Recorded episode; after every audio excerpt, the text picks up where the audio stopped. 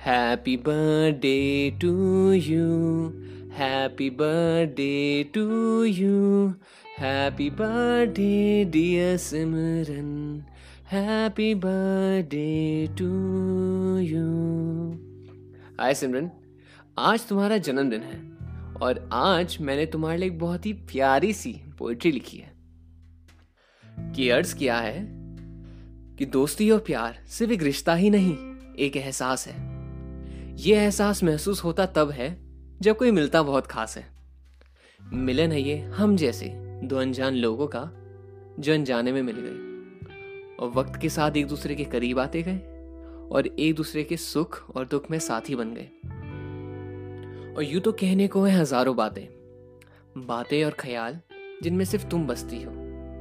हम भी थोड़ा मुस्कुरा देते हैं, जब करके तुम हंसती हो। अच्छा लगता है। जब तुम जैसा कोई साथ हो तो। सुकून सा मिलता है।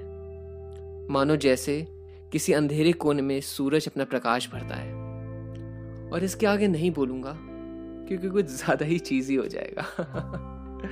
And you know what there is something really special in the next audio clip और अब मैं चलता हूँ। So once again happy birthday